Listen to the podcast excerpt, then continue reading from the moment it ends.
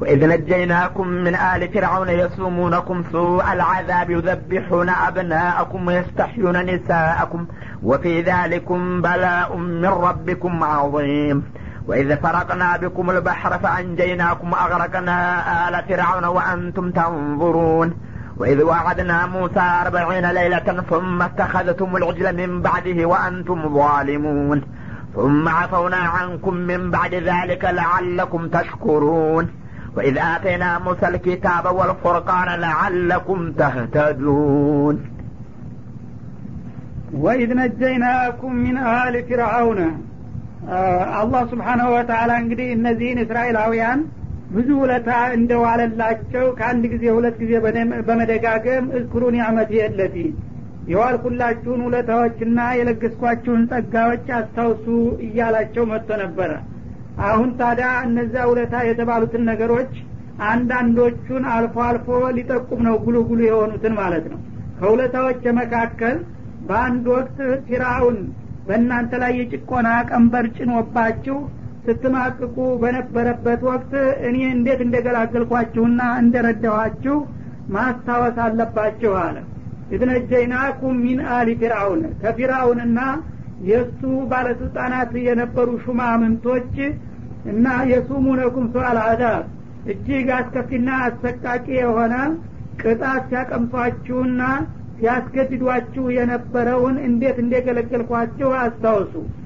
ያ የቅጣቱና የጭቆናው አይነት ደግሞ ምን ምን ይመስል ነበረ ለሚለው አሁንም ለምሳሌ አንዳንዶችን ለመጠቆም ያህል ዩዘቢሑና አብናአኩም ማለት ሌላው እንግዲህ በገንዘብ በጉልበት በመብት የሚደረገው ጭቆና ይቅርና በህይወት ደረጃ ከአብራካችሁ የወጡትን ወንድ ልጆቻችሁን በፊቶቻችሁ ላይ እንደ በግ ያርዷቸው የነበረውን አስታውሱ ይላል። እና ወየስተህዩነ ኒሳአኩም ሴቶቻችሁን ደግሞ ለእነሱ ገረዶችና ሙግዚቶች የሆኑ ዘንዳ የሚተዋቸው እንደነበረ። ወፊ ዛሊኩም በላኡ ምን ረቢኩም አዚም እንግዲህ የአንድ ዜጋ ልጆች ወንድ ልጆች እየታደኑ በመታረድ ሴቶቹ ለጥላት ገረድና አገልጋይ እንዲሆኑ መጥተው ከጌታችሁ በኩል በጣም አይከብዱ የከበደ ፈተናና ሙከራ ነበረ። ከእንዲህ አይነቱ አስከፊና አስፈቃቂ ጭቆና ነጻ ያወጣኋችሁና የገለገልኳችሁ መሆኔን አስታውሱ ማለት ነው በላቸው ይላል። እንግዲህ ፊራውን እንዲህ አይነት አስከፊ የሆነ ጭፍጨፋና ጭቆና በእስራኤሎች ላይ ሊጭን የቻለበት ምክንያቱ ይባላል። በጊዜው የታወቀ አምባገነን ገዥ ነበረ። አላህ ለፈተና ብሎ ረጅም እድሜ ሰፊ ስልጣን ሰጥቶት ነበረ እንደሚባለው እድሜው ወደ አራት መቶ ይዘልቃል። ያን ያህል ሲኖር ደግሞ አንድ ቀን ራስ ምታት ጉንፋን እንኳ አሞታ ያቅም ነበር ይባላል። የሚለው የሚሞክረው ነገር ሁሉ ይሳካለታል የዚህ ጊዜ ጥጋቡ እየተባባሰ ሄደና በመጨረሻ እኔ እንዲያውም ጌታ ነኝ እስከ ማለት ድረስ ሄደ ማለት ነው።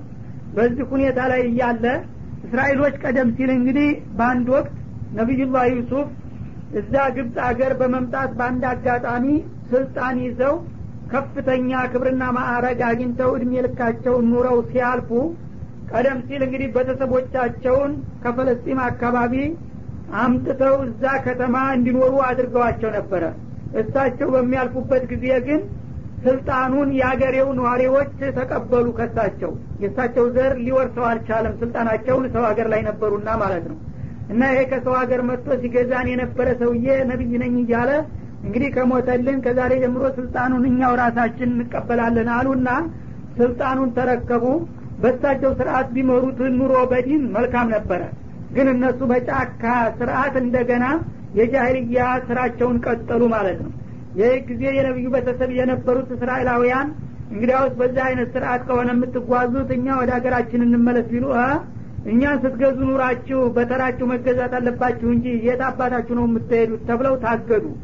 እንደገና ደግሞ እስከ ዛሬ እናንተ የበላይ ሁናችሁ እኛን ስትገዙ ቆይታችኋልና ዛሬ ደግሞ በተራችሁ የበታይ ሁናችሁ እኛን ማገልገል አለባችሁ ተባሉና ወይ እንደ ዜጋ መብት አይሰጣቸው ትምህርት አያገኙ ስልጣን አይካፈሉ እንዲሁ በወራዳ ስራዎች በዘበኝነት በግርድና በመሳሰሉ ስራዎች ተሰማርተው እነዛን እንደገና ጌቶቻቸውን እንዲያገለግሉ ተደረጉ ማለት ነው።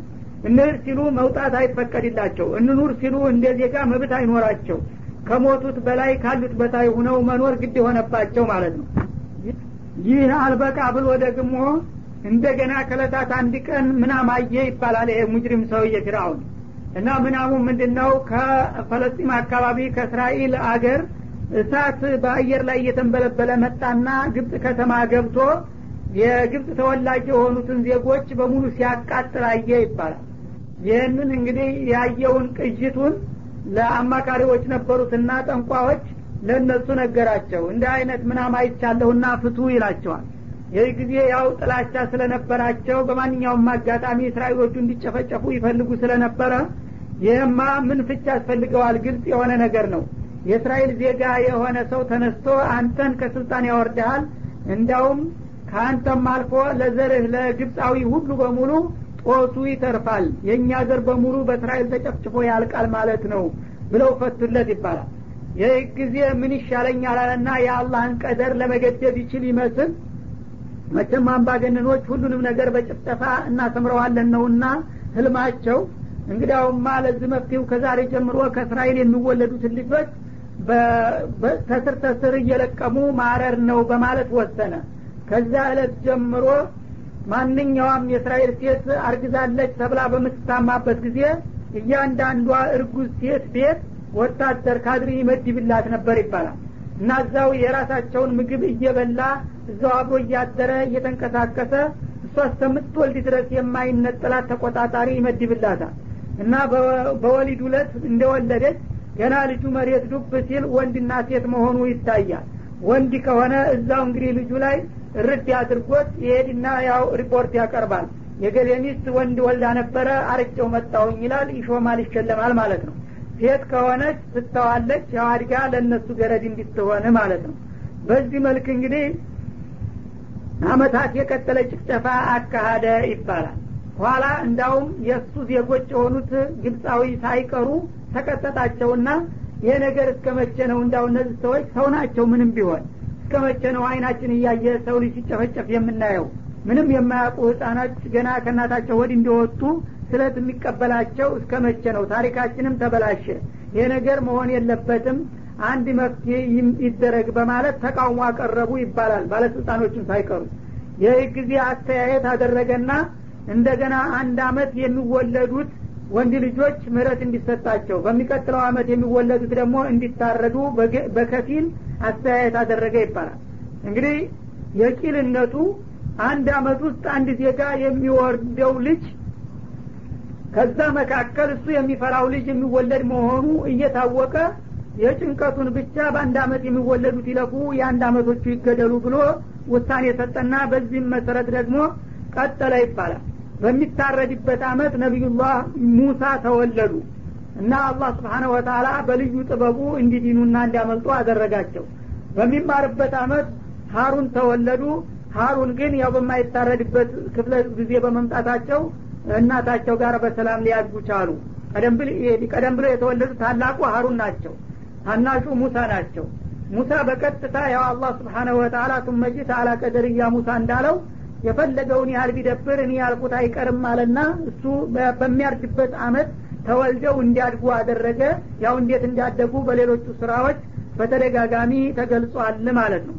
እና በዚህ መልክ እነዛ የሚፈለጉት ሰዎች ሁላቸውም አመለጡና አደጉ ያ የተፈራውም ነገር ሊደርስበት ቻለ ማለት ነው እሱ ግን በከንቱ የድሃዎች ልጆች ሲጨፈጭፍ ቆይቶ ታሪኩንም አጥፍቶ በመጨረሻም እሱም ለውድቀት መብቃቱ አልቀረለትም።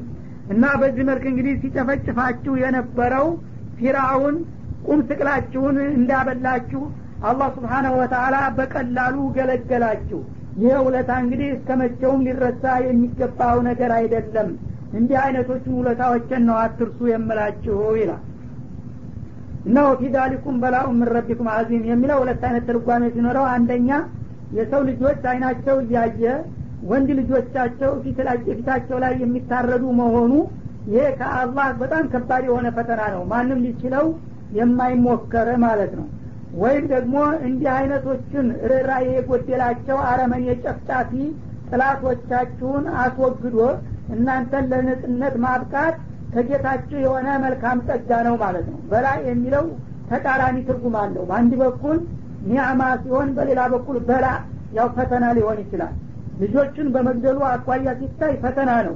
እንደገና እነዚህን ጨፍጫፊዎችና ገዳዎች ደግሞ አላህ ሲገረስሳቸውና ሲያንኮታኩታቸው ለእነዚህ ለተጠቂዎቹ ደግሞ ኒዕማ ጸጋ ነውና እነ ፊራውንን በማጥፋትና በማስወገድ ከጌታችሁ ታላቅ የሆነ ውለታ ተለግሷቸዋል እና የዚህን አይነት ውለታ ነው ተገንዘቡና አስታውሱ የምላችሁ ይላል ማለት ነው።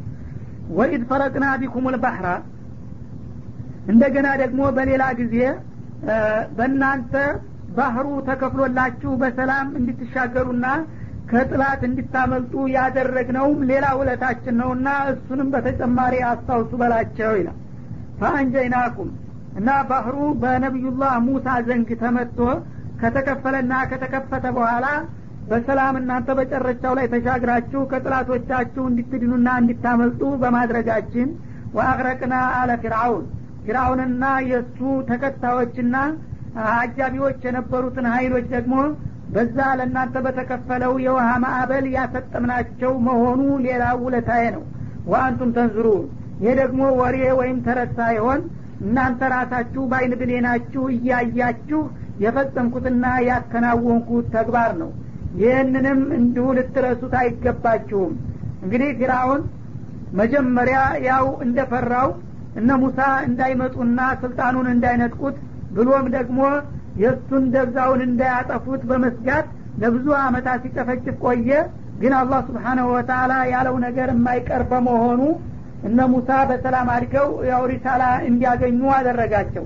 እንቅስቃሴያቸውንም ጀመሩ ወገኖቻቸውንም እያስተባበሩ በፊራውን ላይ ተቃውሟቸውን አፋፋሙ። የዛ ጊዜ ፊራውን እንግዲህ እነዚህ ሰዎች እንደተፈራ አንድ ቀን ድባቅ ሳይመቱኝ ሳይቀድሙ ይልቅ ደማቸው አለና ሊጨፈጭፍ ያለ የሌለ ሀይሉን አስተባብሮ ቆርጦ በሚነሳበት ጊዜ አላህ ስብሓናሁ ወተላ አንድ ቀን ለነቢዩላህ ሙሳ መመሪያ ሰጣቸው። በዛሬው ሌሊት እስራኤላውያን የተባለን ዘር ሁሉ በሙሉ ከዚህ ከተማ ውስጥ ተማደር አለብህ በሚስጥር መልእክት አስተላልፍና አንድ ቦታ ከተማ ውጭ እንድትገናኙ አድርግና በጨለማ ይዛሃቸው ወደ ባህሩ ተጓዝ እና እዛ ባህሩ አካባቢ ስትደርስ እኔ የምሰራው ነገር አለ በማለት ሌሊቱን ይዘው ወገኖቻቸውን እንዲኮበልሉ አደረገ ማለት ነው። እና በዛ መልክ እንግዲህ ሙሳ በረቀቀ ዘዴና ስልት ወገኖቻቸውን አሰባስበው በሌሊት ጨለማ ወደ ባህሩ እየተጓዙ ታደሩ በኋላ ጠዋት ማልዳ አካባቢ ፊራውንና አብረውት የነበሩት ባለስልጣናቶች እስራኤላውያን በከተማው እንዳላደሩ ሲያውቁ ወዲያውኑ አስቸኳይ የክተት አዋጅ አወጡ ማለት ነው። እና ንጉሱ ወጥተዋልና ጥላቶች አምልጠው ስላደሩ ከእኛ አምልጠው መሄድ ስለሌለባቸው ወንድ ልጅ የተባልከ ሁሉ ተከተለኝ ተብለሃል ተብሎ ታወጀ። በአዋጁ መሰረት ሁሉም በክተት እንግዲህ እየተግበሰበሰ ተከትሎ ተጓዘ። እነዚህ ምስኪኖች በጨለማ እየወደቁ እየተደሱ ሲንከራተቱ ያደሩበትን ጉዞ እነዚህ በብርሃን በበቃ በነቃው ሀይላቸው በጮሌ ፈረስ እየጠቁ ወዲያውኑ በረፋድ ደረሱባቸው ማለት ነው። ፈለማ ተራ አልጀማአኒ ቃለ አስሓቡ ሙሳ እና ለሙድረኩን እንዳለው ተኋላ እንግዲህ እርስ የመሰለ ጦር ፊራውን እራሱ እየመራ ይዞ መጣ። ከፊታቸው ሰማይ የበሰለ ባህር ተኝቷል እና እንደ ወጥ መካከል ገቡ ይባላል። እንግዲህ ውጡ ውጡ ብለህ አጉል አስበቃህን ሙሳ አሉ ጨነቃቸውና። ከኋላ ይኸው እርስ የመሰለ ጦር ይከተልናል መፈናፈኛ የለንም ማምለጫ ወይም መመከትና መከላከል አንችልም። እኛ ጀሌዎች ነን። እነሱ ግን ያለ የሌለ መሳሪያቸውን ታጥቀው ነው የመጡት። ወደፊት እንዲያነር ደግሞ መርከብ ተዘጋጅቶ አይጠብቀንም። ሰማይ የመሰለ ባህር ነው። ያው በሁለቱም በኩል ሞት ነው። እንግዲህ ለዚህ አበቃህን ሙሳ ሲሏቸው ቃል ከላ ኢነመ የረቢ ተህዲድ እንደዛ አትበሉ። ጌታዬ ከኔ ጋር ነውና መውጫ ማምለጫውን መንገድ ይመራኛል አሉ። ጠንካራ መንፈስ ነበራቸውና ማለት ነው እንዳሉትም ወደ አሁኑ አንድሪብ ቢአሳከል ባህራ አለ ጅብሪል መጣና በዘንግ ባህሩን ምታው ተብለሃል ሲላቸው በዘንጋቸው እንደዚህ ባህሩን ሲመቱት እንዳለ ዳር እስተ ዳር ተሰነጠቀና ውሃው ወደ ላይና ወደ ታይ በመከፈል ጨረቻው ፉድድ ብሎ ተገለጠላቸው ይባላል። እንዳውም በአስራ ሁለት ቡድን ነበርና የሚመራው ሀይላቸው ለነዛ ለአስራ ሁለቱ ቡድኖች ሁሉ አስራ ሁለት ቦታ ነው የተቆራረጠው ይባላል ባህሩ ሁላቸውም ሻሚያ እንዲወጡ ቅደም ተከተል ሲከታተሉ እንዳይደርሱባቸው ማለት ነው። በዛ መልክ እንግዲህ አላህ ስብሓነ ወተላ ተአምር በሆነ መልኩ በዘንግ ትልቅ ባህር ተመቶ ተከፍሎ ውሃ ወደ ላይና ወደ ታይ ተተቆራረጠ በኋላ ጨረቻው ክፍት ብሎ እግራቸውን ጫማቸውን እንኳ የሚያርግ ጭቃና ውሃ ሳያጋጥማቸው በሰላም ተሻገሩ። ልክ እነሱ ወደ ማዶ ሲደርሱ ፊራውን ሰራዊቱ ጋር ወዲህ ማዶ ደረሰ ይባላል እና ሲደርስ ጊዜ ይሆናል ተብሎ ያልገመተው ዱብዳ አጋጠመው። ባህሩ ተከፍቶ እነሱ ወደ አማዶ ተሻግረው ሲያይ ጊዜ ደነገጠ። እንዳይመለስ ጌታ ነኝ እስከ ማለት ባልጎ ነበርና እንዴት ጌታ ነኝ የሚለው ሰው እየፈራ ሊባል ሆነበት? ወለቲካው ሊበላሽ ሆነ። ገብቶ እንዳይገባ ደግሞ ይሄ ተአምር ነገር እንደሆነ አወቀውና ሲገባ ቢገጠምብኝ ከላይ ጋራ ተራራ መስሎ ተንጠልጥሎ ማዕበሉ እየጠበቀ ስለሆነ ሊዘጋብኝ ብሎ ፈራ በዚህ መካከል ቁሞ ሲያመነታ ጅብሪል በሰው ምስል መሆኑ ቀረበና ጌቶች እርሰውም ሊፈሩ ነው እንዴ? መግባት አለበወት ለሰው ግርማ መጎስ ተብሎ ነው እንጂ የተከፈተው። ለእነዚህ ውዳቂዎች መሰለወት እንዴ? በማለት አደፋፈረው ይባላል። ይህ ጊዜ ስርአት ተጉልበት በመሆን ልቡ መፍራቱን ባይቀር ትቢት ገፋፋውና ገባበት። በሚገባ ጊዜ አሁኑ ሰራዊቱ ተከታትሎ ገመድ መስሎ ተንጠልጥሎ ሲገባ እሱ ለመውጣት ትንሽ ሲቀረብ ወደ አማዶ ሲደርስ ከወዲህ ሰራዊቱ ክትት ብሎ ጨርሶ ሲገባ እንዳለ ሙሳ ደግሞ ሊሻገሩና ሊደርሱብን ነው ብለው ፈርተው ይህ ባህር እንዲዘጋላቸው መልሰው ባህሩን ሊመቱ ሲሞክሩ እትሩቂል ባህረ ረህወን እነሁም ጅንዱ ሙፍረቁን አላቸው። ባህሩን እንዲያትነካ ስራ አለው። ይግቡና እንግዶቹ እኔ የማረገውን ዝም ብለህ ትመለከታለህ አላቸው ማለት ነው። እነሱ ወደ አማዶ ሁነው እንደ ቲያትር እየተመለከቱ እነዚህኞቹ ትክክል ጥቅልል ብለው በሚገቡበት ጊዜ የአጋራ ተራራ መስሎ ተንጠልጥሎ የነበረውን ማዕበል ከላይና ትታይ ተደርምሶ እንዲጋጠም አደረገ። ወደ አሁኑ አለቀላቸው ማለት ነው። እና በዚህ መልክ ጥላቶቻችሁን የገላገልኳችሁ ነኝ በላቸው ይላል አላህ ስብሓን ወተላ እና ይህንን እንግዲህ ራሳቸው ወደ አማዶ ጨረቻው ላይ ቁመው በአይን ብሌናቸው እያዩ በማይጠራጠሩበት መልክ ሌላ ሰው እንዲኮነ ብሎ መርዶ ቢነግራቸው ኑሮ ውሸት ነው ይሉ ነበረ እነሱ ራሳቸው በአይናቸው እያዩ የተፈጸመው ነገር ግን ሊያጠራጥርና ሊያከራክር የማይችል ተጨባጭ ታሪክ ነውና ይህንንና ይህን የመሳሰሉትን ውለታዎችን ነው ተገንዘቡና የኔን ውለታ አክብሩ የምላችሁ ይላል አላህ ስብሓን ወተላ ወኢድ ዋአድና ሙሳ አርበዒነ ለይላ። በሌላ ወቅት ደግሞ ለነቢዩላህ ሙሳ የአርባ ሌሊቶች መሟላትን ቀጠሮ የያዝኩለት መሆኔንም አስታውሱ። ይሄ ደግሞ ሌላ ውለታ ነውና ማለቱ ነው ثم اتخذتم العجل من بعده ግን ነቢዩላህ ሙሳ ከእናንተ ተለይተው ከሄዱ በኋላ እናንተ በጌታችሁ ፈንታ በወይፈን ምስል የተሰራውን ጣዖት እንደ ጌታ አድርጋችሁ የያዛችሁ ጊዜ ወአንቱም ዛሊሙን በዚህ አድራጎታችሁም እናንተ ራሳችሁን በሽርክ የበደላችሁ የሆናችሁበትንም ሁኔታ አስታውሱ እንጂ አትርሱ በላቸው ይላል ثم አፈውና አንኩም ሚን ባዲ ዛሊክ ይህን ከባድ ጥፋት ከፈጸማችሁ በኋላ እንደገና እኛ በይቅርታ አለፍናችሁ። ለአለኩም ተሽኩሩን ውለታዬን አውቃችሁ ምህረቴን በምስጋና አጠፋውን ትመልሱ ዘንድ ይላል። ይህ ደግሞ የሆነበት ምክንያቱ ያው ፊራውንና ሰራዊቱን አላህ በዛ በባህር ታሰጠመና ካወደማቸው በኋላ ነቢዩላህ ሙሳ ተከታዮቻቸውን ይዘው እንደገና ወደ ግብፅ ከተማ ተመለሱ። በሚመለሱበት ጊዜ እንግዲህ የሀገሪቱን ስርአት ዘርግተው ማስተዳደር ግዴታ ነበረባቸው። ቀደም ሲል የነበሩትን ባለስልጣናት አስወግዶ አንድ ሰው አገርን ስርአት አልባ ማድረግ የለበትም። ያው ተቃዋሚ ቡድን እንደገና ሀላፊነትን ወስዶ ማስተዳደርና መምራት ነበረባቸው ማለት ነው። ለመምራት ደግሞ እስከ ዛሬ በትግል አለም ነው የቆዩት እንጂ እነሱ ለመምራት የሚያስችል ልምድና እውቀት አልነበራቸውም። ጭቁኖች ናቸው። በህብረተሰቡ ውስጥ የተናቁ የወደቁ ስለነበሩ እንዴት አድርገው እንደሚያስተዳድሩ ግራ የሚያጋባ ነገር ነበር እና አሁን እንዲያትቸገሩ ሀላፊነትን ለመሸከም የሚያስችል ስርአት መመሪያ ኪታብ አወርድላችኋለሁኝ እና ወደ ሲና በረሃ ተራራው አካባቢ ናቶሎና አንድ አርባ ቀን ያህል ዒባዳ አድርገህ ቀኑን እየቆምክ ሌሊቱን እየቆምክ ዒባዳ ካደረግክ በኋላ ራስህንና ህዝብህን የምትመራበት ቅዱስ መጽሐፍ እሰጥሃለሁኝ በማለት አላህ ተስፋ ቃል ገባላቸውና በዛ መሰረት ወደ ሲና በረሃ ሄዱ ነቢዩላህ ሙሳ ማለት ነው በዛ ወቅት እሳቸው እዛ ሲሄዱላቸው ግን እስራኤሎች ልበቢሶች ናቸውና ከመካከላቸው ደግሞ የባሰባቸው ሙናፊቆች ስለነበሩ በተለይ ሙሳ ብኑ ዘፈር የሚባል ነበር የእሳቸው ሞክሼ የሆነ ሰው። የነቢዩላህ ሙሳንና የሀሩንን እንቅስቃሴ የፖለቲካ ሰው እንቅስቃሴ አድርጎ ይመለከተው ነበረ። እነዚህ ሰዎች በመታገላቸው ፊራውንን የሚያህል ሀያል ንጉስ ገረሰሱ ስልጣን መጨበጣቸው ነው።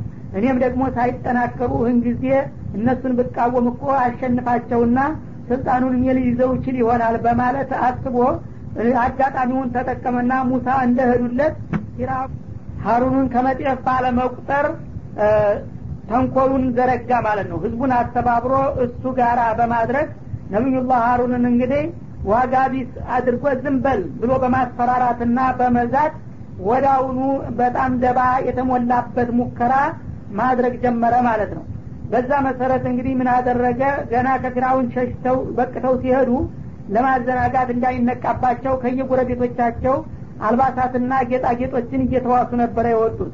እኔ ዛሬ ግብዣ ቤት ያለው ዘመድ ጠርቶኛል። ዛሬ ሰርግ ቤት ምላሽ ቤት እያሉ የተለያዩ ጌጣጌጦችን ተውሰው ነበር ይሄዱ እነዛን ጌጣጌጦች እንግዲህ በማታለል ተጥላቶቻቸው ወስደው ነበረና አሁን ነቢዩላህ ሙሳ ኪታብ አመጣለሁ ብለው ወደ በረሃ ከሄዱ በኋላ ትንሽ ቀጠሮ አለፈባቸው ይባላል። ቀጠሮ ያለፈበትም ምክንያት መጀመሪያ ለሰላሳ ቀን ነበረ የተባለው። እንደገና አስር ቀን ጨምር ስላላቸው ያችን አጋጣሚ ጠበቀና ሙሳ እንግዲህ ወደ በረሃ ሂዶ ጠፍቷል። አላህ ተቆጥቶበት ነው ያስቀረው አለ ወይም በእኛ ተቆጥቶብን ሊሆን ይችላል አለ። ወይ እሱ ያጠፋው ነገር ይኖራል ወይ እኛ ያጠፋነው ነገር ይኖራል። እስቲ አቋማችንን እንገምግም አላቸው ታለ በኋላ በእኛ በኩል ሳይሆን አይቀርም ነገሩ አለ መለስ ብሎ። እና ጥላቶቻችንን ጌጦቻቸውን ወርሰን አታለን ስለወጣን በእነሱ ጊዜ እንግዲህ ከጥላት የተወሰደ የገኒማ የምርኮ ገንዘብ መብላት ሀራም ስለነበረ ይህን ጠልቶ ነው አላህ ነቢያችንን ያጠፋብን አላቸው። ስለዚህ ይህን ጌጣችሁን ሰብስቡና እናቃጥረው ቁርባን እናድርገው አላህ ይታረቀንና ነቢያችን ይመልስልን ይሆናል አላቸው። ሀሳቢ ሁኖ እውነት መሰላቸውና በየዋህነት ያንን ወርቃቸውን አሰባስበው ለእሱ ያስረክባሉ። አጅሬ በምስጥር ዘወሪልና ለሊት ጨለማ ለብሶ ጉድጓድ ይቆፍራል እና ያንን ጉድጓድ ልዩ ቅርጽ ያለው አድርጎ በሞድ ይሰራዋል ማለት ነው። ልክ የወይፈን ቅርጽ ያስይዘዋል። አራት እግር አድርጎ ሻኛ ጭንቅላት ምን ልክ እንደ ወይፈን አድርጎ ይቀርጸውና እዛ ጉድጓዱ አፋፍ ላይ ያንን ከሰዎች የተሰበሰበ ጌጣጌጥ እሳት ያግምና ያቃጥለዋል ያ በሚቃጠል ጊዜ ወርቁ እየቀለጠ በዛ ጉድጓድ ውስጥ ገብቶ ይሰየማል። እና እዛ ገብቶ ከቆየ በኋላ ሲበርድ ሲያወጣው የደረቀ ጊዜ ልክ በወይፈን ስዕል ሁኖ ይወጣል። ያንን ወልውሎ አስተካክሎ መልክታ ሲያዘው በኋላ እንደገና ህዝቦችን ሲነጋ ሀዛ ኢላሁኩም ወኢላሁ ሙሳ በማለት አስተዋወቀ። ይኸውላችሁ እንዳልኳችሁ ቁርባን በማቅረባችን ጌታ ተደስቶልን ጌታ በማዕከላችን በአካል ተከስቶ ይገኛል ይሄ ነው የእኛም የሙሳም ጌታ። ሙሳ ግን ጌታ ከእኛ ጋር መሆኑን ረስቶ የነቢያት የሆነና ፍየል የጠፋው ሰው ይመስል በረሃ ለበረሃ ጌታን እፈልጋለሁ እያለ በመሄዱ ተቀይሞበት እዛው አስቀርቶታል። እኛ ግን ጌታ ታርቆናልና ወዶልናል ይኸው ጌታ እንቶሎና ተሳለሙ በማለት ጣዖቱን አዘጋጀና ወደ ልዩ መዝሙር አድርጎ በዛ በመዝሙር እያወደሱ ያንን ጣዖት እየዞሩ እንዲጦውፉ አደረጋቸው ማለት ነው ነቢዩላህ ሀሩን ግን እረ ይሄ ነገር ስተት ነው ልክ አይደለም። እነማ ኢላሁኩም ላህ ጌታችሁ አላህ ነው። የማይታየው የማይለየው የሆነ ጌታ እንጂ ይሄ ከራሳችሁ ጌጥ የተሰራ የወርቅ አውልት ነው። እንዴት ይሄ ጌታ ሊሆን ይችላል? እነማ ፉቲንቱም ቢሂ ወኢነ ረበኩም ረሕማን ይሄ ሰውዬ በረቀቀ ዘዴ እናንተን ለማወናበድ ያደረገው ነገር ነው አላህ ግን እዚህ በዱንያ የሚታይ ነገር አይደለም። ተው ተሳሳታችሁ ቢሉ እረፍ አሉ። ለነብረሃ አለይ አኪፊን ሀታ የርጃ ኢሌና ሙሳ። እንግዲህ የተባለው ነገር እውነት መስሎናል ተቀብለነዋል። አሁን አንተ ይህን ተቃውሞህን ካላቆምክ እዚህ እንገልሃለን ቁርባን እናረጋለን አንተን ራስህን አርፈ ትቀመጥ እንዲያው ተቀመጥ በማለት ማስጠንቀቂያ ሰጡት የእሱ ካድሬዎች ማለት ነው። የዚህ ጊዜ እሳቸው ጋራ ደግሞ ትንሽ ቀርተው ነበረ። እንደዚሁ እምነታቸው ጠንከር ያሉ እነዛን ሁለት ፍሬ ሰሀቦች ተማስጨፍጨፍ እንግዲህ ዝም ብዬ ሙሳ እስከሚመጣ መጠበቅ ይሻለኛል አሉና እሳቸውም ዝም ለማለት ተገደዱ ማለት ነው እንጂ መጀመሪያ መቃወማቸው አልቀረም። እነዛ ጥቂት አማኞች ጋራ እሳቸው እያዘኑ ዝም ብለው ተቀመጡ። እሱ ግን ያው ብዙሀኑን አወናብሮ ጌታ ማዕከላችን ተከሰተ በማለት መጨፈርና መዝፈን ጀመሩ ማለት ነው። በዚህ መልክ እንግዲህ የተወሰነ ጊዜ ከቆዩ በኋላ ሙሳ መጡ ማለት ነው ሙሳን እዛው ሙናጃ ቦታ እያሉ አላህ ስብሓናሁ ወተላ ነገራቸው የተከሰተውን ችግር። የዛ ጊዜ እሳት ለብሰው እሳት ጎርሰው ተናደው መጡ። ከመጡ በኋላ ምንድን ነው እንዲህ ያረጋችሁ ብለው ሲጮሁባቸውና ሲወርፉባቸው ሁሉም እንደገና ተደናገጡ ማለት ነው። ሙሳ ከመጣና ውሸት ነው ስተት ነው ካለ እንቀበላለን ከዛ ወዲህ ግን የማንንም ሀሳብ አንቀበልም ብለው ስለነበረ ሙሳ ስህተት ነው በሚሏቸው ጊዜ አሁን መሳሳታቸውን በቀላሉ ሊቀበሉ ቻሉ ማለት ነው ከዛ በኋላ ተደናገጡ ተፍረከረኩም። የአስተባባሪ የነበረውም ሰውዬ እኔ እንግዲህ ያው ነፍሴ እንዲህ ብታደረግ ጥሩ ነው ብላ ገፋፋችኝ ያደረግኩት ተሳስቻለሁ ብሎ ራሱን አጋለጠ። እሱንም ረገሙት። አንተ ቁለላ ኒሳ እስከዛሬ ጀምረ ከህብረተሰብ ጋር መኖር እንዳትችል ያው እንደ ብድ አትንኩኛ ትዝሱብኝ እያልክ በረሃ ለበረሃ የምትዞር ሁን ብለው አባረሩት። ያንን በወይፈን መልክ ተሰይሞ የነበረውን ጣዖት ደግሞ በፊታቸው ላይ አቃጥለው አመዱን አቦነኑት ይባላል ከዚያ በኋላ እንደገና ወንጀለኞቹ ደግሞ መቀጣት አለባቸው። የከፈሩት ሰዎች ተባለ። እነዛ ሀሩን ጋር የቆዩት ጥቂቶቹ ሰይፍ መልጠው በነዛ ላይ እንዲዘምቱና እንዲጨፈጭፏቸው እነሱም ደግሞ ያለምንም ተቃውሞ አንገታቸውን እንዲሰጡ ምርጫው ወይ ለጀሀነም መጋለጥ ወይም ለሰይፍ ከሁለት አንዱ ተቀበሉ ተባሉ። ይህ ጊዜ መሳሳታቸውን አወቁና ከጀሀነም ሰይፉ ይሻለናል በማለት ተስማሙ ወዳውኑ እነዛ ንጹሐኖቹ በእነዚህ ላይ መዝመት ጀመሩ።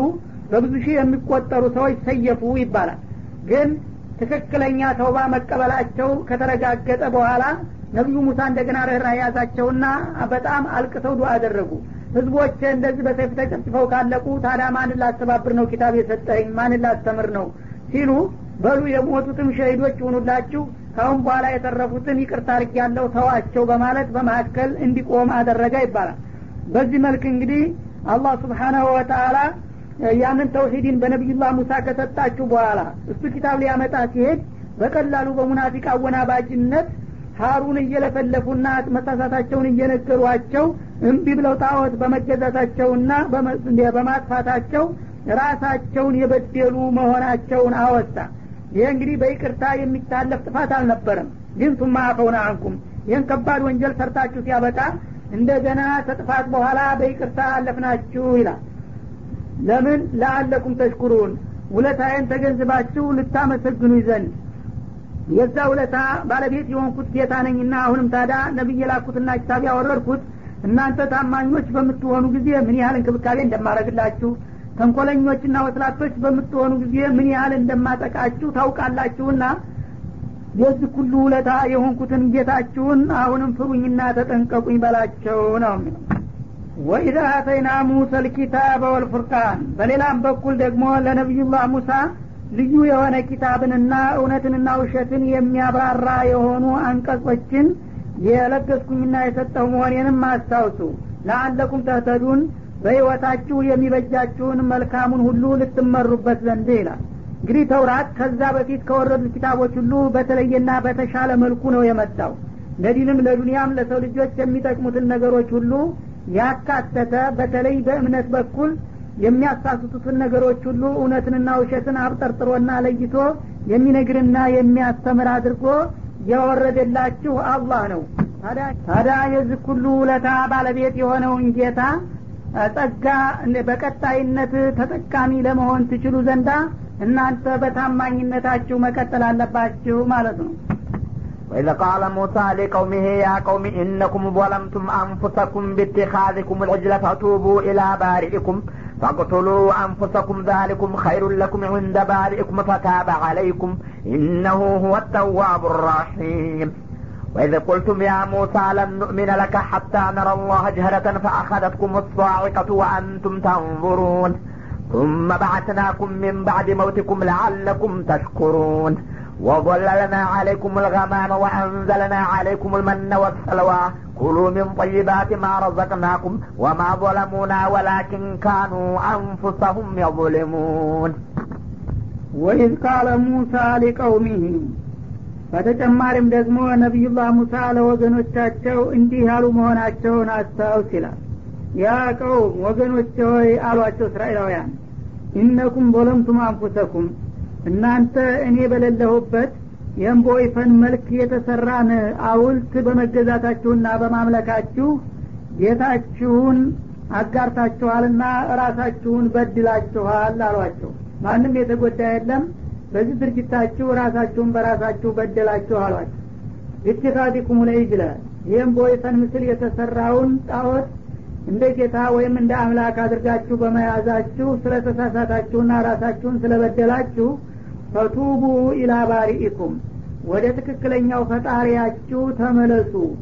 በጥፋታችሁ ተጸጸቱና ጌታችሁን ምህረት ጠይቁት። ፈቅቱሉ አንፉሰኩም። ለዚህ ለጥፋታችሁም ማሰረጃ የሆንላችሁ ዘንዳ ራሳችሁን ለግድያ አቅርቡ። ዛሊኩም ኸይሩን ለኩም እንደ ባሪእኩም ይህንን ያደረጋችሁ እንደሆነ በፈጣሪያችሁ ዘንዳ የተሻለ አማራጭ ይሆንላችኋል።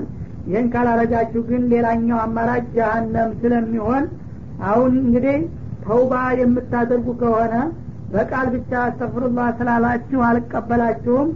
በዚህ በወንጀላችን ሳቢያ የተጻፈብን ኩነኔ እንዲሰረዝልን ራሳችንን ለግድያ እናቀርባለን ብለው ከተስማሙ ምራቸዋለሁ ብሏልና ወደ ጌታችሁ ተመለሱ በማለት መከሯቸው። ፈታባ አለይኩም አሁን በነገርኳችሁ መልክ ወደ ጌታችሁ ከተመለሳችሁና ምህረት ከለመናችሁ ጌታም በእርቅ እንደሚመለስላችሁ ነው። እነሁ ሁወ ረሒም። አላህ ለእንዲህ አይነቶቹ ተጸጻቾችና ተመላሾች ይቅርባይና ሩሩ የሆነ ጌታ ነውና እንዲምራችሁ ከፈለጋችሁ ራሳችሁን ለሰይፍ አዘጋጁና አቅርቡ በማለት ጠየቋቸው ይባላል እና እነሱም እንግዲህ በትክክል መሳሳታቸውን ስለተረዱና አማራጩ ጀሀነም መሆኑን ስላወቁ እንግዲህ በቃ ተፈረደብን። የዘላለም ጀሀነም ውስጥ ከመግባት እዚሁ ዱኒያ ላይ ብንሰየፍና ልናርፍ ይሻለናል አሉና ራሳቸውን ለግድያ ተስማምተው አቀረቡ ይባላል። በዛ መሰረት እነዚያ ነቢዩላህ ሀሩን ጋራ የተረፉት ጥቂቶቹ ሙእሚኖች እነዚህን ወንጀለኞች መግደል ጀመሩ ይባላል ግን መግደል በሚጀምሩበት ጊዜ ሆዳቸው አልችልላቸዋሉ። ቤተሰቦች ናቸውና አንዱ አጎቱ አንዱ አባቱ ሌላው ልጁ ወንድሙ ስላሉ ሆዳቸው አልጨክናለ ይባላል። እና አልቻልንም ሲሉ ጊዜ እንደ ዳመና ያለ ነገር በላያቸው ላይ ቀን በቀን ጨለማ የመሰለ ነገር አምጥቶ አለበሳቸው ይባላል። እና የሰውነት ሸክሉ እንጂ ማን ከማን መልኩ የማይለይ ሁኔታ ላይ አስገባቸውና ጭጋግ ውስጥ ከዛ በኋላ ዝም ብለው እንዲመቷቸው አደረገ እና እነዛ እንግዲህ የተሰለፉት ገዳዎች የተወሰነውን ሰው ከገደሉ በኋላ እንደገና በነቢዮቹ ዱዓ አላህ ስብሓነሁ ወተላ ርኅራሄ ያደረገላቸውና ግድያው በመካከል እንደተጀመረ እንዲቆም ተደረገ። ምክንያቱም ሁላቸውም ሳይፈሩና ሳይባቡ እንግዲህ ሞት ይሻለናል ብለው ሲስማሙ ጊዜ የሞቱትም ሸሂዶች እንዲሆኑ የተረፉትንም ደግሞ ግድያው እንዲቆምላቸው አላህ ስብሓነሁ ወተላ ፈቀደ ይባላል እና ፈታባ አለይኩም ባሉት መሰረት እንግዲህ ከልባችሁ መመለሳችሁና መጽጽታችሁን ካወቀ አላህን በእርቅ ይመለስላችኋል ብለው ነበርና በዛ መልክ አላህ ታረቃቸው። ይህም እንግዲህ ትልቅ የአላህ ውለታ መሆኑን አውቃችሁ ይህንን ውለታ በመገንዘብ አሁንም ለጌታ ፍቃድ ተገዦችና ታማኞች ለነቢዩም ተባባሪዎች ሁኑ ብለ ይህን ታሪካቸውን አስታውሳቸውና ንገራቸው ይላል። ወኢድ ቁልቱም ያ ሙሳ በሌላ ጊዜ ደግሞ ለነቢዩላህ ሙሳ እንዲህ ያላችሁ መሆናችሁንም አስታውሱ በላቸው። ለኑእሚነ ለከ ሀታ ነረላህ ጀህራ። ለአንተ አናምንልህም ወይም አንተን አላህ በገሃድ ያናገረህ መሆኑን ልናምንልህ ልንቀበለህ አንችልም። አላህን በገሃድ ካላሳየህን በስተቀር ብላችሁ በጠየቃችሁ ጊዜ የሆነውንም ሁኔታ አስታውሱ በላቸው። ፈአኸዘትኩም ሳይቃ በዚህ በህገ ወጥ ጥያቄያችሁም ሳቢያ አላህ ተቆጣና መቅሰፍታዊ የሆነ ቅጣት እንዲይዛችሁ አደረገ። ወአንቱም ተንዙሩን እናንተ አይን በአይን እያያችሁ አንዱ ጓደኛው ከጠገቡ ሲሞት ሌላኛው እያየ በገሃድ ሁላቸውም በቅደም ተከተል ያለቁበት ሁኔታ ነበረና ይህንንም ታሪካቸውን አስታውሱ በላቸው ይላል። ይህ የተፈጠረበት ምክንያቱ ደግሞ ነቢዩላህ ሙሳ እንግዲህ እዛ ኪታቡን ሊያመጡ እንደሄዱ ሰዎቹ ዝጣዖት አምልኮት ውስጥ ሲገቡ ጊዜ ያ አላህ ተቆጣባቸው። ኋላ እሳቸው መጥተው ጥፋታቸውን ሲያስረዷቸውና ከፋራ መክፈል ያለባቸው መሆኑን ሲነግሯቸው ተስማሙ። እንደገና አላህ ይቅር አላቸው። ያንን ተውባውን እንግዲህ ለማረጋገጥ የሀገር ሽማግሌዎች ምረጥና አንድ ሰባ የሚሆኑ ከወንጀሉ ያልተካፈሉ ሰዎች ዘመተህ እዛ ወህዩ ተቀበልክበት ሲና በረሃ ውስጥ እስትፋር አድርግላቸው በማለት እንደገና ሁለተኛ ግብዣ አደረገላቸው ይባላል እና እነዛ ንጹሀን የሆኑ ሽማግሎችን ከመካከላቸው መርጠው እዛ ሙናጃ ቦታ ሲና በረሃ ተራራው ላይ ወጡና ዱዓ ማድረግ ጀመሩ። የወንጀለኞቹ ይቅር እንዲላቸው ማለት ነው። በዛ ሁኔታ ላይ እያሉ ነቢዩላህ ሙሳ ጌታቸውን ሲያናግሩ እኛም እንድንሰማ አስፈቅድልን አሉ ይባላል አብረው የሄዱ ሽማግሌዎች እና እሳቸው ጌታን ለመኑና እንዲሰሙ ተፈቀደላቸው። ግን አላህ ሙሳን በሚያናግራቸው ጊዜ ዛታቸውን እንዲሰወሩ አደረገ ይባላል። ከመካከላቸው እያሉ ሙናጃው ሲጀምር እንደ ቀስተ ዳመና ያለ ነገር ወረደና ሙሳን ከመካከላቸው ክብብ አድርጎ እሳቸው የማያውበት ሁኔታ ላይ አደረጋቸው እና አላህ ሲያናግራቸው እሳቸው ደግሞ መልስ ሲሰጡ ይሰሙ ነበረ ቃለ ምልልሱን። ግን ሙሳንም አላዩ እንኳን አላህን ቀርቶ ማለት ነው። አላህን ሙሳም ራሳቸው አላዩም ግን ከሰዎቹ ለያቸውና በሆነ ዳመና በመሰለ ነገር ዙሪያውን ከቦ ሰወራቸው ለተወሰነ ጊዜ ውይይት እስከሚያበቃ ድረስ ማለት ነው። ይህ ጊዜ ከእኛ ተሰውሮ ጌታን ያየ መሰላቸውና እነሱ ደግሞ ቅናት ተሰምቷቸው እኛ አንተ ጋር መጥተን ሲያበቃ ድምጡን እንድንሰማ አስፈቅድልን አልንህ ይኸው ተፈቀደልን። አሁን ደግሞ አንተ ተኛ ተሰውረህ ያናገርከው አንተ ጌታህን አይተሃልና እኛም ማየት አለብን እንዳንተው አስፈቅድልን በማለት ጠየቋቸው ይህማ አይቻልም እንኳን ለእናንተ ቀርቶ እኔ ራሴ አቅቶኛል። رب أرني أنظر إليك ብዬ ብጠይቀው قال لن تراني እኔ ልታየኝ አትችልም ብሎ መልስ ሰጥቶኛልና እኔም እኮ አላየሁት ሲሏቸው የለም። ከእኛ ተሰውረ በልዩ ነገር ውስጥ ሆነ ስታናግር ሰምተናሃልና አንተማ አይተኸዋል። እኛ ከአንተ ጋር እኩል የሆን መስሎ በምቀኝነት ነው ያስነፈከን እንጂ ብታስፈቅድልን ትችል ነበረ በማለት ሙጭጭ አሉ ማለት ነው። ይህ ጊዜ እነዚህ ሰዎች ጌታህን ካላሳየህን በስተቀር አንተ አላህ ያናገረህ መሆኑን ልናምንልህ አንችልም። ምን አውቀንልህ? አጋንንት ይሁን ሰይጣን ያናገረህ ብለዋልና እንዲያውም ይህን የማታስፈቅድልን ከሆነ አናምንልህም ብለው እምነታቸውን ሊያፈርሱ ሊረደዱ ስለፈለጉ ምን ይሻላል ጌታ በማለት አላህን ጠየቁ። ይህ ጊዜ አይ እነሱንስ አለምናቸውም አንተ ልዩ ወዳጀ ስለሆንክ ነው እንጂ ቀስ አድርጌ ያስረዳሁህ እነሱ ይህን ጥያቄያቸውን ካላነሱ ህገ ወጥ ናቸውና እርምጃ ወስድባቸዋለሁኝ በማለት ፈአክልትኩም ሳሒቃ ወዳውኑ ያልታወቀ የሆነ መቅሰፍታዊ አደጋ መጥቶ እንዲያጠፋቸው ተደረገ ነው የሚለው። እና ይህ አደጋ አንደኛ የመላይካ ጩኸት ነው። መላይካው መጥቶ በድንጋጤ ያለቁ ይባላል። በሌላ በኩል እሳት ነገር ነው። በአየር ላይ እየተንበለበለ መጥቶ ልክ አይን በአይን እያዩት ተቃጠሉ ይባላል እነዛ ሽማግሌዎች ከዛ በኋላ ሙሳ ደነገጡ። ያ በሌላው አያት ለው ሽእተ አህለክተውም ወኢያየ እንዳሉት አቶ ሊኩና ቢማ ፈአለ ሱፋሃኡ ሚና ከእኛ መካከል ሞኞቹ ያንተን ማንነት የማያውቁት ቢሳሳቱ እነሱ ባነሱት ጥያቄ ሁላችንም እንዴት ታጠፋናለህ እንደ እና እንዴት አድርገህ እነዚህን የሀገር ሽማግሌዎች ከየጎሳው መርጬ ያመጣኋቸውን ታጠፋብኛለህ? እነሱን እዚያ አስፍቼ ሄጄ የት ነው የምገባው? የዚህ ሁሉ ወገን አለው ጎሳ አለው ዘመዶቻችሁ እዛ በረሃ ሄጄ መጣው ብላቸው እኔ እንኳን በነቢይነት ጠርቶ በኗሪነት እንኳን የሚቀበለኝ ሰው አላገኝም እና እንዴት ልሆን ነው በማለት በጭንቀት አልቅሰው ጸለዩ ይባላል። ይህ ጊዜ አላህ ስብሓነ ወተላ እንደገና እራራላቸው። ወአንቱም ተንዙሩን እናንተ ራሳችሁ እያያችሁ በመቅሰፍቱ ተተበላችሁ በኋላ ثم بعثناكم من بعد موتكم በነቢዩ ድዋ ሰበብ ከሞታችሁ በኋላ እንደገና እንድትነሱ አደረግናችሁ። ለአለኩም ተሽኩሩን ከሞት በኋላ የመመለስን ጸጋና ውለታ አውቃችሁ ለእኔ ተገቢውን ምስጋና ታቀርቡ ዘንዳ እንደገና ከሞት በኋላ እንድትመለሱ ያደረግኳችሁም ይህም ትልቅ ጸጋና ውለታ ነው። ይህን ሁሉ ነው ውለታዬን አስታውሱ የምላችሁ በላቸው ይላል። ከዚህም ሌላ ደግሞ ወበለልና አለይኩም ልገማም በአንድ ወቅት ደግሞ ወደ ዘመቻ በምትሄዱ ጊዜ ፀሐይ አቃጠለን በረሃ በላን አልቻልንም ብላችሁ ነቢዩን ስትጠይቁ ጊዜ እነዚህ ሰዎች በጣም የፀሐይ ሀሩር አቃጠለን ይላሉ ምን ይሻለኛል ብለው ሙሳ ሲጠይቁ ዳመና በላያቸው ላይ እያንዣበበ እንዲያጅባቸው አደረግነ ይላል። ወአንዘልና አለይኩም ልመነ ወሰልዋ።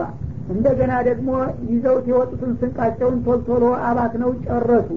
መጠጣቸውንም ውሃቸውንም አንጠፈጠፉና ጨረሱ ምክንያት ፈልገው ከዘመቻው ለመቅረት ማለት ነው። እና እንግዲህ አንድ ሰው ወደ ጦር ግንባር በሚወጣበት ጊዜ ራበኝ ደከመኝ ፀሐይ በረሃ አቃጠለኝ ማለት አይችልም። ጦርነት ወደ ባሰው ነውና የሚሄደው አላማ ያለው ሰው እስከሆነ ድረስ። እነዚህ ግን ደካሞችና ወስላቶች ከመሆናቸው የተነሳ ነቢዩ ጋር ጅሀድ ሂዱ ተብለው በይተል መቅዲስን ለመክፈት በወቅቱ ሲሄዱ ለመቅረት የተለያዩ ምክንያቶች ይፈጥራሉ ማለት ነው። አንድ በረሃማ ቦታ ሲደርሱ ፀሐው አቃጥሎናልና ይህም በረሃና ረሟጫ አቋርጠን መሄድ አንችልም። ለዚህ ፀሐይ አዲ መፍት ካላመጣ በስተቀር ብለው ያስቸግሯቸዋል። ይህ ጊዜ ለጌታቸው አቤቱታ በሚያቀርቡበት ጊዜ በዚህ ምክንያት መቅረት የለባቸውም ዳመና እንዳጅባቸው አደርጋለሁ አለና በሰራዊቱ ልክ በስፋትና በቁመታቸው እነሱ የሚሸፍኑትን ቦታ የሚመጥን የሆነ ዳመና መደበላቸው እና ያ ዳመና ሲንቀሳቀሱ አብሮ ቀስ ብሎ ይጓዛል። ሲቆሙ ይቆማል። ልክ እንደ ቤት ወይም እንደ ድንኳን ሆኖ እነሱን ያገለግላል ማለት ነው። ከዛ በኋላ ደግሞ እንደገና ስንቃቸውን ወዳውኑ ደፋፍተውና አባክነው ጨረሱና እራብ ልናልቅ ነው እንዴት አድርገን ነው በባዶ አንጀታችን የምንሄደው ይላሉ። ይህ ጊዜ ደግሞ ለጌታቸው አቤቱታ ያቀርባሉ። ወዳውኑ ከወደ ሰማይ በኩል ልዩና ጣፋጭ የሆነ ምግብ እንዲወርድላቸው ይደረጋል። እነሱ ቆሎ ኮቸሮ ነበረ ያለቀባቸው ግን ማርና ጮማ ስጋ የመሰለ ምግብ ይወርድላቸው ገባ ይባላል ወና ወአንዘልና አለይኩም ልመነ መናን የሚባል ምግብ አወረንላቸው ይላል። እና ይሄ መን የሚባል ምግብ ማር የመሰለ ወይም እንደ ሀላዋ ያለ በጣም ጣፋጭ የሆነ ነገር ነው ይባላል። ጠዋት ማልዳ ተፈጅር አንስቶ ፀሀይ እስከምትወጣ ድረስ ባለው ሰዓት በአካባቢያቸው በዛፉ በድንጋው ላይ ከወደ ሰማይ እየወረደ ይለጠፍላቸዋል ይባላል። እና ያንን ለቅመውና አሰባስበው በእቃቸው ይሞሉና ያንን ተመግበው እንዲቀጥሉ ይደረጋል በኋላ ደግሞ እንደገና ተልዋ ተጨመረ። ተልዋ የሚባለው ደግሞ ሱማና ይባላል ጦይሩን ሱማና እና ልክ እርግብ የመሰለ በራሪ ነገር ነው። ሲመጣ በህይወቱ እየበረረ ነው የሚመጣው። እየበረረ ይመጣና በየእጃቸው ይገባላቸዋል።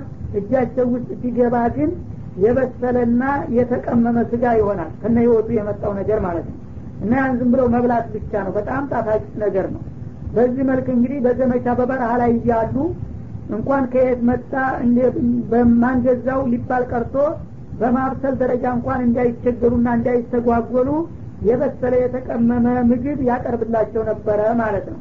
በዚህ መልክ እንግዲህ ያቀረብንላችሁ ኩሉ ሚን ጠይባቲ ማረዘቅናኩም እኛ ከለገስናችሁና ካዘጋጀንላችሁ ጣፋጭ ምግብ ተመገቡ በማለትም ጋበዝናችሁ ይላል።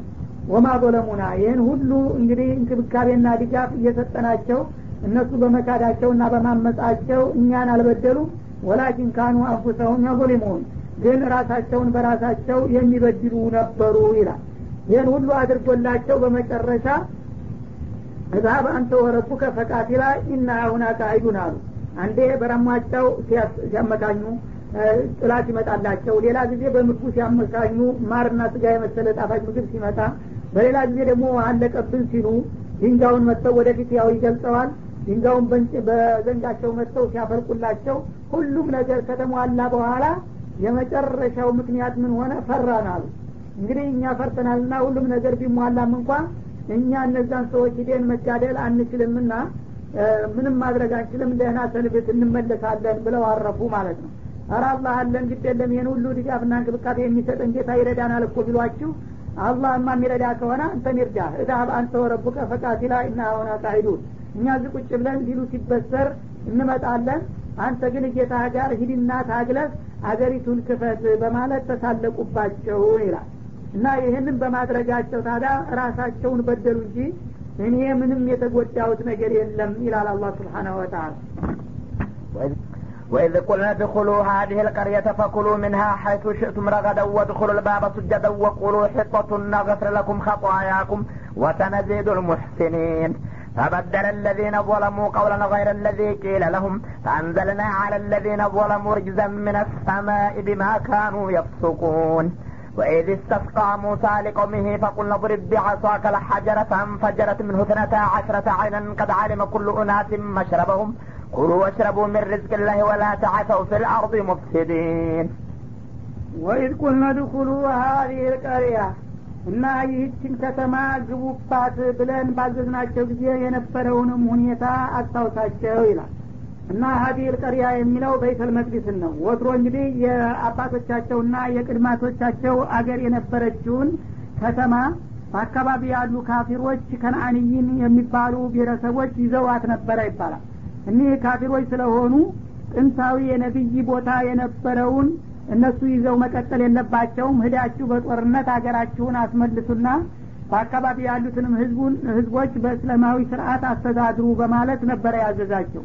እና አስፈላጊውን ሁሉ ቅድመ ዝግጅት አሟልቶ ግቡ ቢላቸው እነሱ ግን ምክንያታቸውን እያባዙ እምቢ ማለት ቀጠሉበት